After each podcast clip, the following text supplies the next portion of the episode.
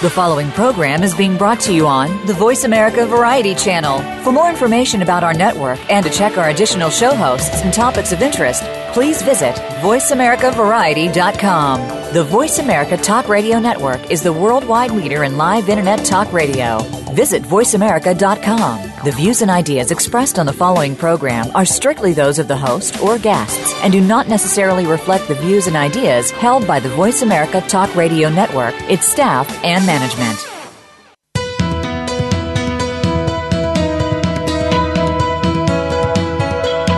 Welcome to the Patricia Raskin Show, the program that helps you turn obstacles into opportunities, challenges into solutions, and find answers to tough questions.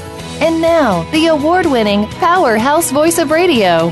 Here's your host, Patricia Raskin.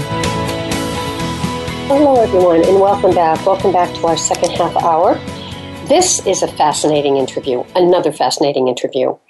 My guest is Elizabeth Koehler Pentacoff, and she's the author of the new book, The Missing Kennedy Rosemary Kennedy and the Secret Bonds of Four Women.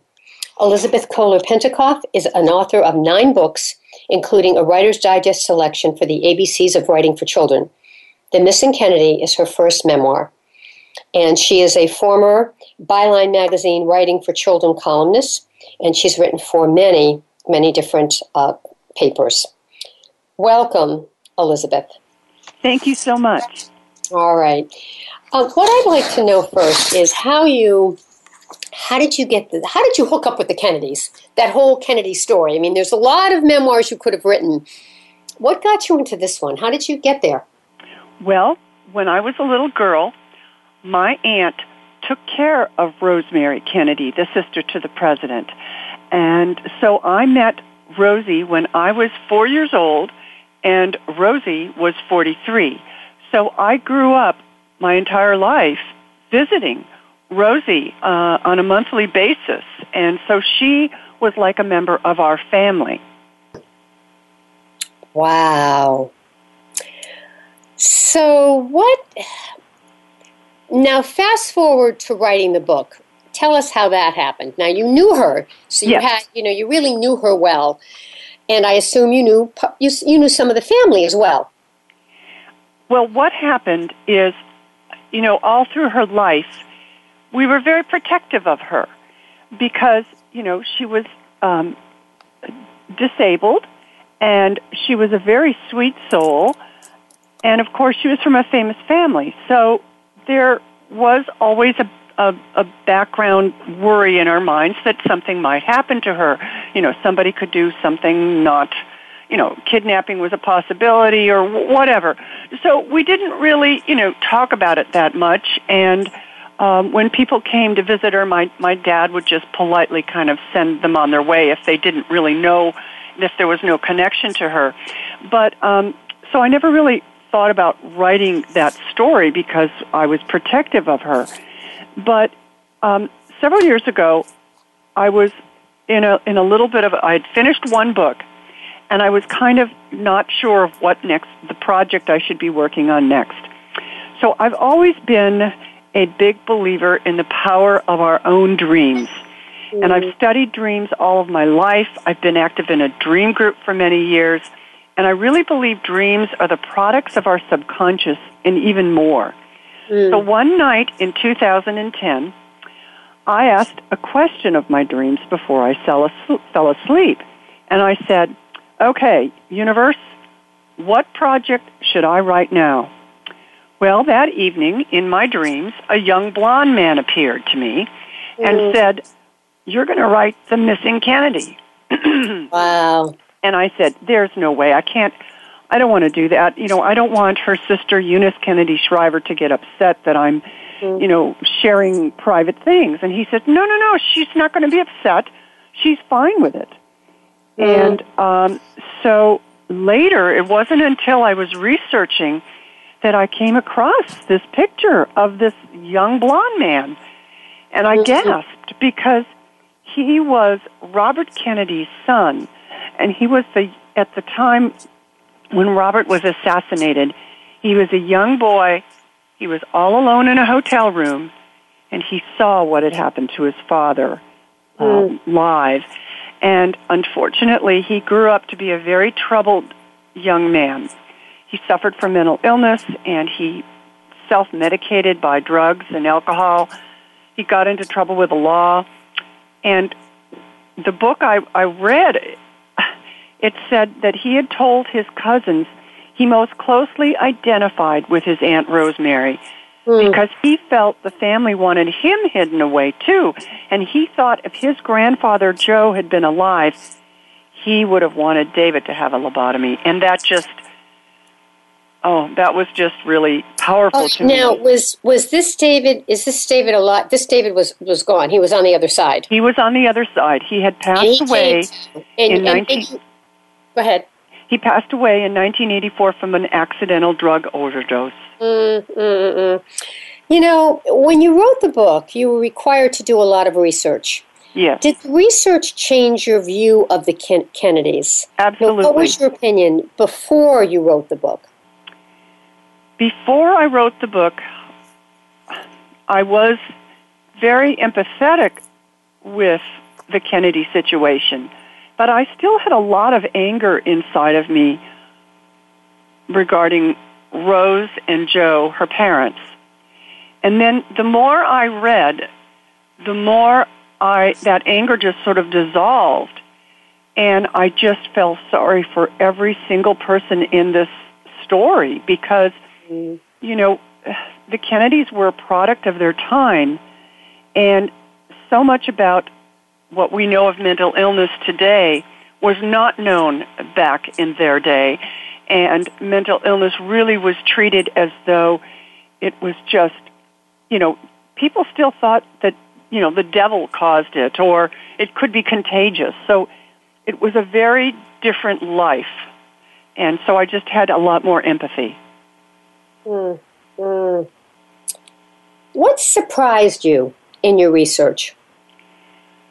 What surprised me was how one person which was the man who who who uh, was uh, kind of responsible for the lobotomy. His name was Dr. Walter Freeman, and he was not a surgeon, but he was a more of a, a, a neurologist, and um, he did all the discovery of the lobotomy procedure. He um, found out about it when he was in a conference in Europe, and he brought it to the United States Mm. And so he joined with Dr. James Watts, who um, was a surgeon, and they operated first on, um, they experimented with, you know, brains in the morgue. And then when they um, passed that stage, they went to mental institutions, which were just horrid places back then. Mm. And they, they operated on those who did not have any family to um, complain or or talk, you know, say anything. And they also went to prisons and they operated on um, criminals, and that's how they started. And Doctor um, Freeman was not a very honest man, so he skewed his data, and his data really wasn't data because he exaggerated his uh, successes and just kind of forgot about all of his failures. Mm. So America embraced him, and he was he was great at publicity because you know all of the popular magazines at the time, Reader's Digest, Newsweek, um, you know, they all said how wonderful this lobotomy was, and that it would you know fix everything from you know not only uh, people who were uh, depressed or agitated like Rosemary was, but you know, okay, you have a bored housewife we'll give her a lobotomy. And, mm. you know, even teenagers, dis- misbehaving teenagers had lobotomies. Really? So it was quite shocking what I discovered. And but it's no, no wonder. No. Go ahead. It, it's just no wonder that, you know, with all of the publicity, that Joe Kennedy turned to the most famous person of all that was known for it to, to find, seek help for his daughter. Yeah. Talk about, um, for those people who don't know, Elizabeth, talk about uh, the condition of Rosemary before she had the lobotomy and how the family decided to do this, right, and then the aftermath. Give us the little story there. Well, Rosemary, when she was young, was diagnosed, uh, we would say mentally challenged today. They called it mentally retarded. Uh-huh. However, um, looking at her schoolwork and, and how she behaved with people, she most likely was learning disabled. Um, she would switch her her letters. You know, she'd have backwards R's and, and backwards letters. She could not spell well, but she did quite well in math. But she was slower than all of her very competitive and athletic family members. And then, of course, being um, um, kind of the odd man out, it was difficult for her when suddenly all the other kids started dating and having very active social lives. And Rosemary was very naive, and she could not, um, su- you know, successfully exist in society without someone being with her. So she started acting out when she was a teenager. Mm-hmm. And it was then that she was discovered that she had a mental illness. And at the time they said she had agitated depression. Mm. And so she started having horrible temper tantrums she harmed herself and she harmed family members. And then it was, you know, then they decided that they needed to seek seek some help. Hmm. How old was she at that time? 15, 16? Um, yes, and she, well, she was she was starting to have exhibit these symptoms then. She had her lobotomy when she was only 23 years old, and uh, it changed her from a very vibrant young woman who actually very was successful in, in reading to preschool children and was very happy doing that in England. But then World War II broke out and she had to return home. Mm. And um, then she met a convent. She stayed at a convent boarding school, and that was a very austere life for her. All right. So wait. So uh, she had the lobotomy in England. Um, she had a very successful, happy life when uh, her father was an ambassador in England and she was over there. Then when World War II hit, she actually came back because it was no longer safe. And then she was not in a very happy situation anymore and she was in a very austere convent and she was, you know, she just wasn't fitting in anywhere. And so she started having the very violent temper tantrums. So that's when Joe um, took her uh, to the doctor while Rose actually was in Europe, um, um, or uh, uh, uh you know, traveling. Um, so in in um, 1941, she was lobotomized, and it was very sad because she then was left without any uh, communication. She had to relearn how to walk. Um, mm-hmm. well, it was very sad. All right, we're going to take a break on that sad note, but we'll come back and make it happier. You are listening to Elizabeth Koehler Pentacoff. She's the author of the memoir, The Missing Kennedy, Rosemary Kennedy, and the Secret Bonds of Four Women. You're listening to The Patricia Raskin Show right here on VoiceAmerica.com, America's Voice. We'll be right back.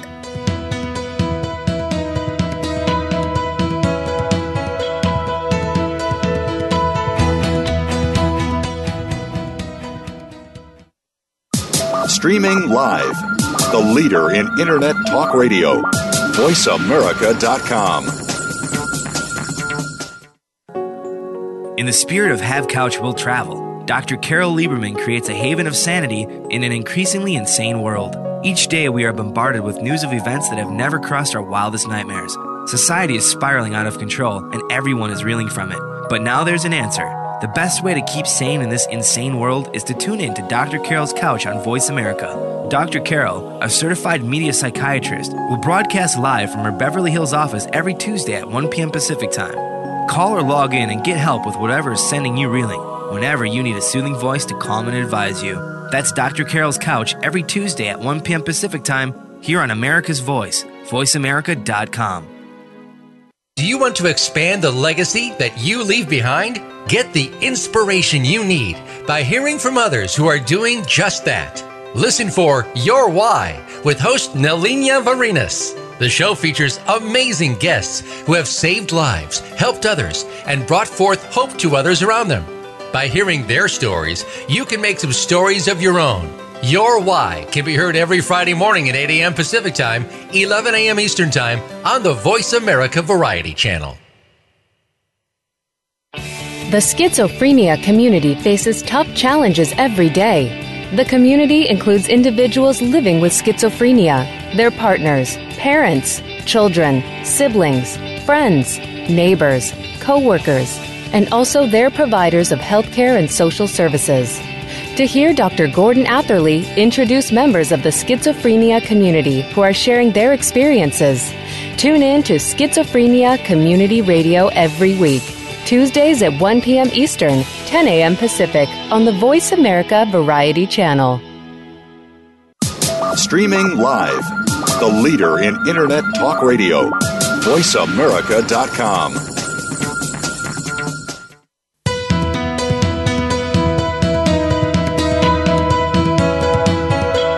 are listening to The Patricia Raskin Show. If you wish to call into our program today, please call 1 866 472 5788. That number again is 1 866 472 5788. You may also send an email to patricia at patriciaraskin.com. Now, back to The Patricia Raskin Show. Hello, everyone, and welcome back. Welcome back to my interview with Elizabeth Koehler Pentacoff, the author of The Missing Kennedy, Rosemary Kennedy, and the Secret Bonds of Four Women.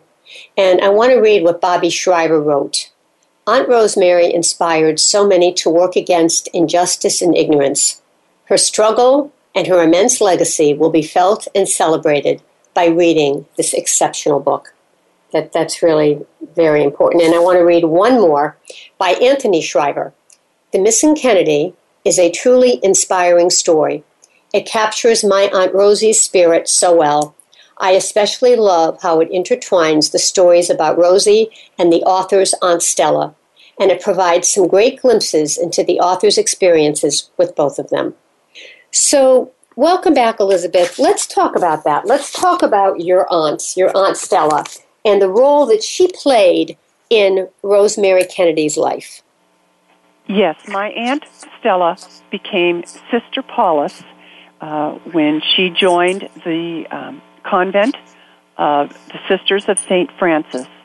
And she completely believed in the power of love and gentleness to make positive change. And she served as a wonderful um, motivation for me and for anyone who knew her.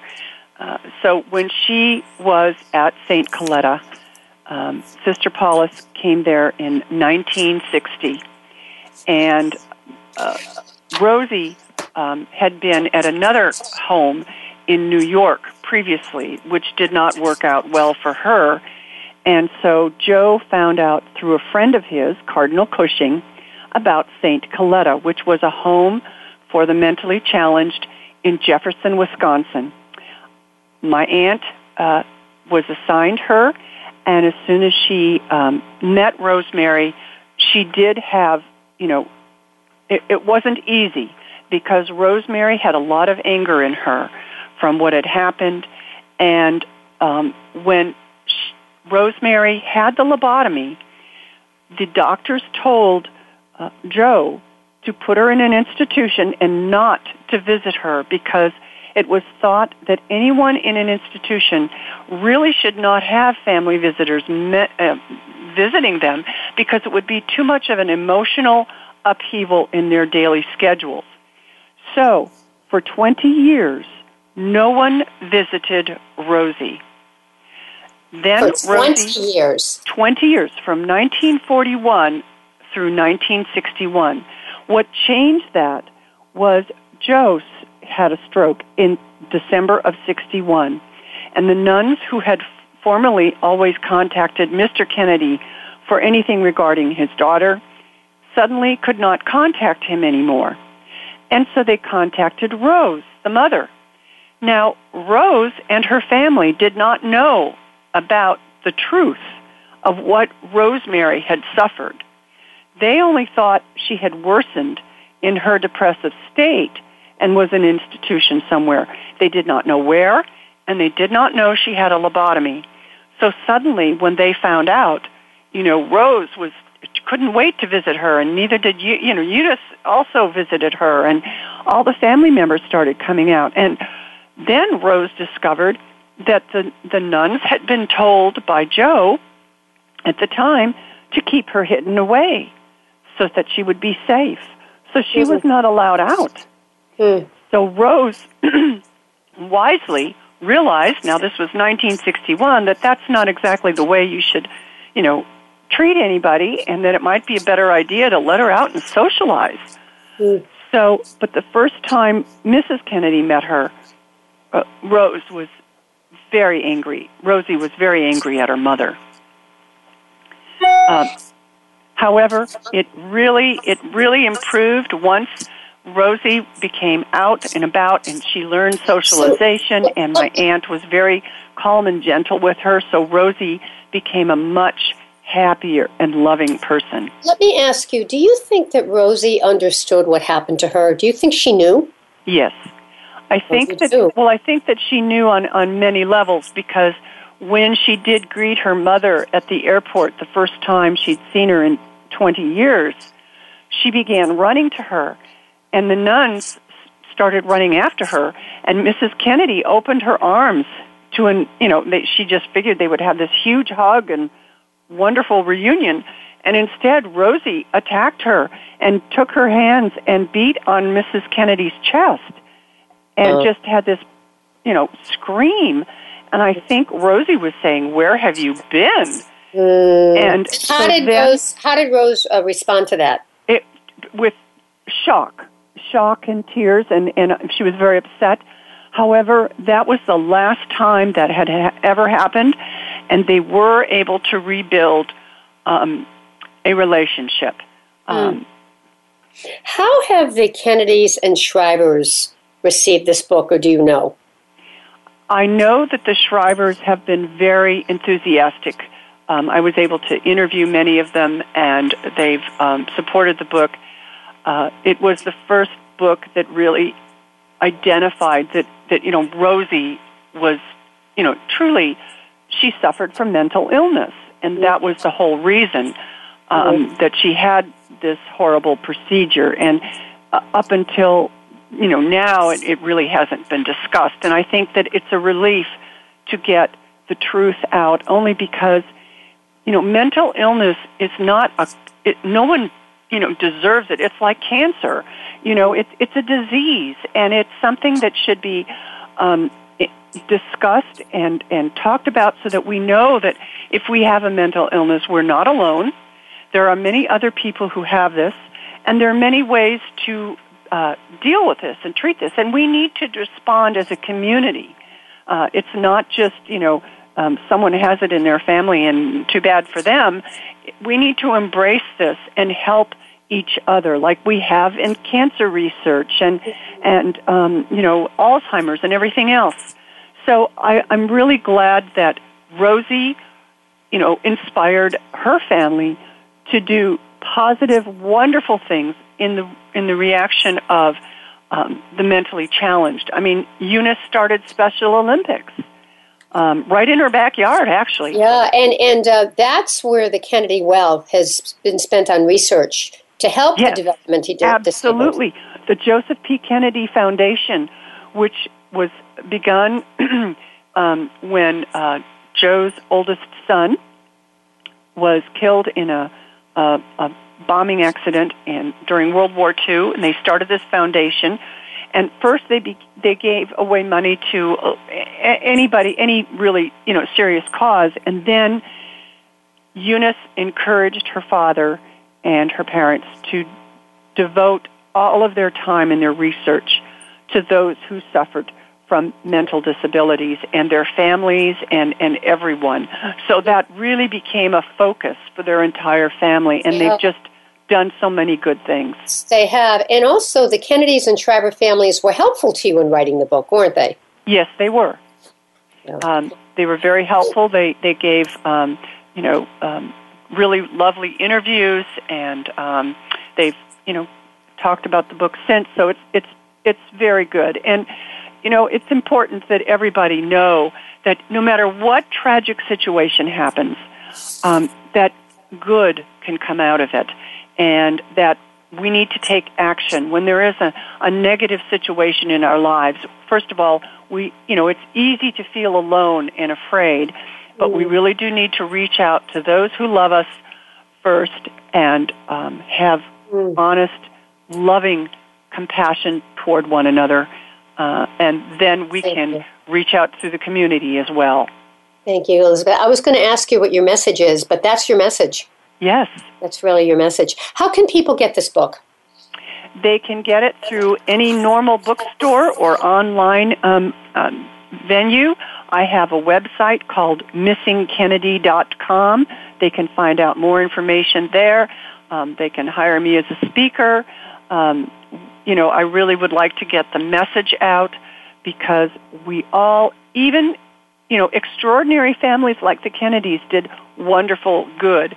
But look at my aunt. She was an ordinary, poor, young farm girl, and she did extraordinary things within her lifetime for all the um, mentally challenged at St. Coletta and for Rosie. So everyday people like you and me can do small things for people we can make that make huge impacts upon the world. Absolutely. Thank you so much, Elizabeth. Stay on the line for a minute. Thank you so much for being on the program. Thank you. It's very enlightening. Elizabeth Koehler Pentacoff.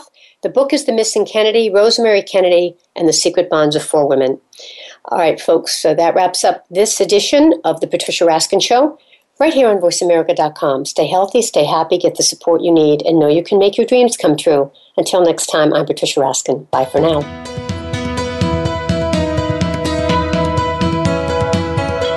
Thank you for tuning in to this week's edition of The Patricia Raskin Show. Be sure to join Patricia Raskin and another amazing guest next Monday at 2 p.m. Eastern Time, 11 a.m. Pacific Time on the Voice America Variety Channel.